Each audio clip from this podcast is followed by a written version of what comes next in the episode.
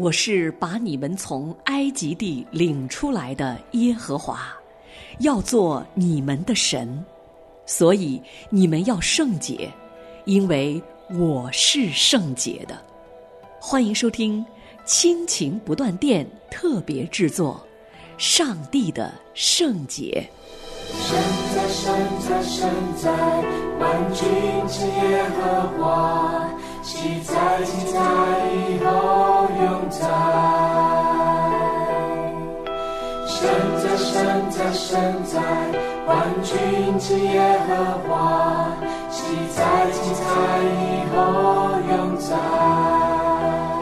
亲情的家人们好，这里是亲情不断电，大家好，我是新月。非常高兴，今天呢，您又来到了我们的节目当中，和我们一起来收听由美国的史普罗牧师为您主讲的系列节目《上帝的圣洁》。今天我们将要播出的是第五集《圣洁的意义》，我们一起来收听。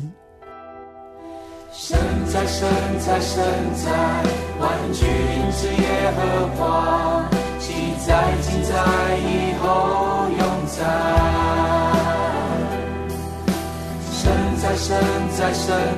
我们即将开始第五场聚会，要来探讨上帝的圣洁。一直到现在，我都还没开始去定义“圣洁”这个词儿。我一直用这个词儿强调它的重要，探讨了它带来的痛苦。我们也讲过圣洁与公义的关联，但究竟圣经中所说的圣洁是什么意思呢？我注意到，在我们的语言用词中，“圣洁”这个词，在我们基督徒当中，似乎常被用来形容道德上的纯洁或者是公义。这并没有错。但这可能会误导人，因为圣经中“圣洁”这个词有两个首要基本的意义。即使我不该说两个首要，通常都是一个首要搭配一个次要，所以或许我该说“圣洁”这个词儿有两个主要的意思。这个词儿在圣经中的次要意义是指个人的公义。还有个人的纯洁，但是圣洁主要的意义是分别出来的，或者说是神学意义上的区隔。所谓的圣洁，就是其他的，也就是与众不同的，与众不同的。所以，当圣经提到上帝的圣洁，其主要的用意是要表示上帝的无与伦比，他的崇高，也就是说，上帝比任何一切受造物都崇高、更优越，这是很重要的一点。用最简单的方式来说，所谓的圣洁，就是与众不同。请看看圣经里面。圣洁，当形容词的时候，都是怎么样使用的？圣经不只是说上帝是圣洁的，也有说圣灵，还有以色列的圣者、圣地、圣器具，还有圣洁的时刻。事实上，人类学家和社会学家曾做过研究，并发现每个人都有某种。圣时刻和圣空间，请回想你的童年。每当你碰上麻烦的时候，你总是想躲去哪个地方呢？也许是你的房间，也许是树林里某个舒适的一个角落，或者是在你最喜欢的那棵树下的草皮。每当你沮丧或苦恼的时候，或者被父母臭骂了一顿的时候，你总是会带着玩偶跑去那里坐着大哭。而那个地方对你而言有特别的意义。您生命中的每一年里都有一个特别的日子，那就是你的生日。你总是在那一天庆祝对你特别重要的那一刻。一年当中，我们也会庆祝所谓的节日。节日在英文中拆开来看，就是圣日，也就是与众不同的日子，是特别的日子，是特地分别出来纪念某一些事情的。圣空间、圣时刻、圣事物，这些都是我们生活中的一部分。我记得多年前有一次。我在神学院教课时犯了一个身为神学院教授不该犯的罪。我对一位学生发脾气，身为教授的我有职责要以尊重的态度来回答学生。但有一次，有个学生让我脾气失控。当时我正在讲有关圣餐的事，而他提出来的问题其实也不算是真心发问，只不过是个不懂事的嘲讽。他举起手来，我让他发问。他说：“饼和酒究竟有什么了不起的？我们为什么要用它们？为什么不能用花生酱、三明治和可口可乐来代替呢？”这就是我的失控点。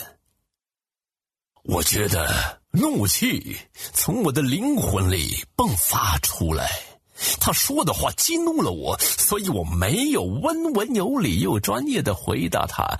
反而是说，你知道为什么我们在圣餐里的时候不使用花生酱三明治和可口可乐吗？因为耶稣从来没有给花生酱三明治和可口可乐祝圣过。为什么？因为这个同学用他的问题来亵渎我认为宝贵且圣洁的食物，但到底。饼和酒有什么特别的呢？历史上每一个特别的时刻，其特别的原因是什么？是什么让一块土地变成圣地？那为什么挪亚要在方舟登陆的地方筑一座坛？为什么亚伯拉罕筑坛献给上帝？为什么我们会照着重要的程度来把平凡的事物给分别出来？这并不是因为那些物品本身有着什么特别的价值，使之成为圣洁的，乃是上帝的亲自的触碰。当与众不同的上帝触碰平凡的事物时，那事物就因此不再平凡了。当他触碰你，你就不再平凡了。所以，世俗与圣洁，他们之间的差别就是平凡与非凡，地上的与天上的。不久之前，我看到了一份研究，关于恐惧。这研究列出了十个最常见的恐惧，有怕猫的，有幽闭恐惧症、人群恐惧症、对死亡的恐惧，诸如此类的。但还有一种恐惧叫做外来者恐惧症，你们有谁从来没听过这个词的？外来者恐惧症，外来者恐惧症是对陌生人或外国人的恐惧，我们倾向对那些文化传统的不同于我们的人感到害怕。这种外来者恐惧症的极致形态，就是我们对上帝所怀的恐惧，因为他与我们非常的不同，他极为崇高。我所看过最吸引人的研究，就是一本出现在二十世纪早期的书，它的作者呢是一位德国神学家，他同时也是人类学家，他的名字是鲁道夫·奥图。这本书很薄，书名叫做《圣洁的概念》。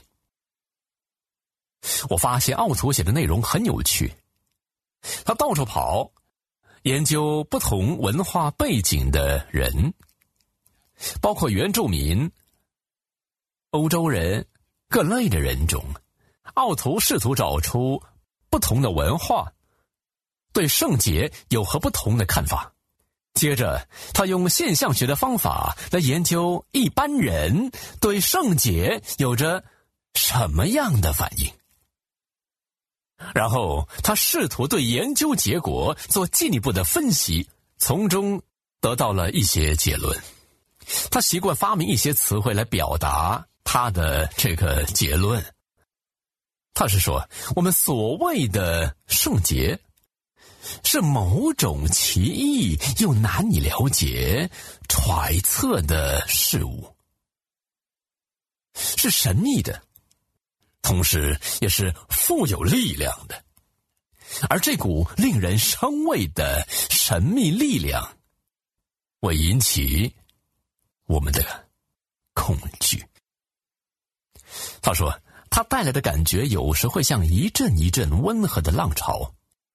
使我们的思绪弥漫着深层的敬拜所带来的宁静，或者转变成一股更稳定持久的内心态度，持续不断，令人又兴奋又害怕，非常鲜明深刻，直到最后逐渐消散，灵魂也回到原本世俗不敬虔的平常状态。你能够了解所说的吗？在座的每一个人都曾经经历过上帝同在的深刻的一种经历，对不对？那些经历不是我们日常生活的一部分。即便是最近前的基督徒，其日常生活的经历也是很平凡的。我们的灵魂并不是一天到晚都在经历上帝同在所带来的特别感受，但每一个基督徒都知道何谓。感受到上帝同在的珍贵时刻，这种时刻稍纵即逝，与它出现的方式一样，都是突然间从灵魂深处迸发出来的。它也可能使人进入一股陶醉的狂热，一股狂喜。它也有它野蛮且富有魔力的一面，有可能会令人恐惧的直发抖、毛骨悚然等等。奥图也指出，并非每个人对圣洁的回应都是。一模一样的，不过他在这份研究中发现的是，跨越国界，在各种不同的文明中，人们对自己认为圣洁的事物，基本上都存有一种极为矛盾的情感。这意思就是说，我们对圣洁的事物存有互相抵触的情感。上帝的圣洁，它吸引着我们，但同时。它又令我们感到排斥与害怕。一方面来说，圣洁具有吸引力，但另一方面又很令人恐惧。我们对圣洁的事物同时有两种的反应：我们倾向与上帝的特质保持了一段安全距离。因为我们虽然一方面被圣洁吸引，另一方面却又对圣洁产生反感。在下一场聚会中，我会提到这个道理，如何具体的呈现在耶稣的生命之中。人们既然被他吸引，却又惧怕他，我们害怕的，就是他的圣洁。圣洁。就是上帝本质中的核心。为了让我们明白这一点，新约圣经要我们优先学习了解圣洁。我曾问过我神学院的学生一个圣经问题，我说：大家都知道主导文，主导文可以按照文学类别。来分成好几个部分，也就是前言、祈求和结语。我问我的学生说：“主导文的第一个祈求是什么呢？”你不用说出来，在你们的心中回答就可以了。你们知不知道主导文的第一个祈求是什么呢？请记得当时的场景，门徒已经见识过耶稣惊人的能力了，他们注意到他的能力与他专注的祷告生活是有关系的，于是来到他面前说：“耶稣，请教我们怎么祷告。”他说：“好，我来教你们祷告。你们祷告的时候要这样的祷告。我们在天上的父，下一句是什么？愿人都尊你的名为圣。问题来了，这句愿人都尊你的名为圣是前年的一部分吗？还是算着第一个祈求？如果这句话是前言的一部分，耶稣应该会这样说：你们祷告的时候要这样说：我们在天上的父，你的名是圣的。但耶稣不是这样说的，他是说：你们跪下来祷告的时候，我要你们第一个祈求的就是愿上帝他的名被尊为圣洁，被尊为圣洁。在我们的这本圣经里，不断提到说，上帝的名是圣洁的。我也问过我的学生另外的一个问题，我说：假设此时此刻我们的法律太庞杂了，没有人能够记得住这一堆的法条，法条每年都大量的不断的在增加。假设在这个时候有人跑出来说：“我们要从头来过，我们要把现有的律师和法律全部废除，甚至连宪法也废除，全部都要从头来过。”而你的工作就是要撰写新的宪法，而且规则是这样的：未来所有的法律都必须按照你所撰写的十条宪法来制定，你只能够写十条宪法。这十条宪法你会怎么写？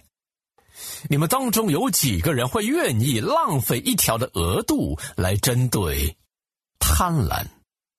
你们有谁会愿意在这十条宪法中提到儿童要敬重并顺服父母？你们大多数的人应该都会写一两个法条来禁止谋杀和偷窃。但是有没有人会用十条额度中的一条来规定说，那就是绝对、绝对、绝对不可以妄称上帝的名？